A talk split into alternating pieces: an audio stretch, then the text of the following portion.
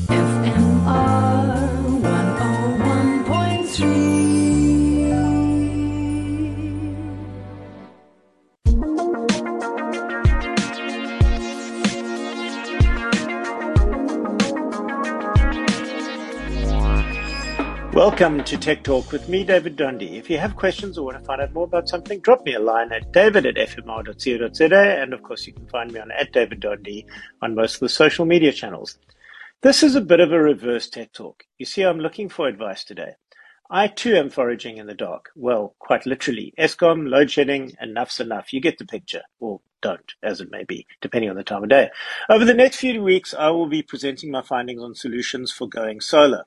I have, as a tech guy, some preconceived ideas on how to install solar and go off grid or semi off grid.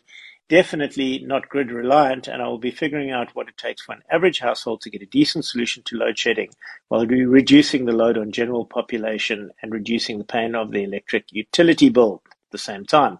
I'll try and de-jargon this messy world as best I can without making you know how to move and think between watts, amps, kilovolts, kilowatt amps, voltage, and what size fits nobody, pardon the pun. We will delve into the world of PV or photovoltaics or solar panels as we call them.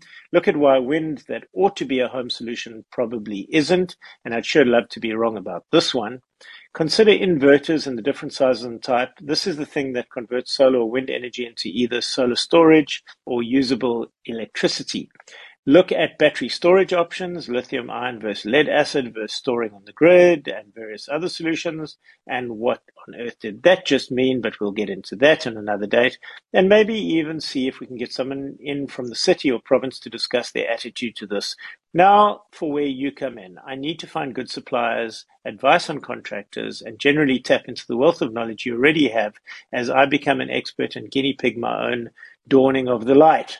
So please reach out to me on david at fmr.co.za and you can find me on at David Donde on most of the social media channels. Again, that's D-A-V-I-D-D-O-N-D-E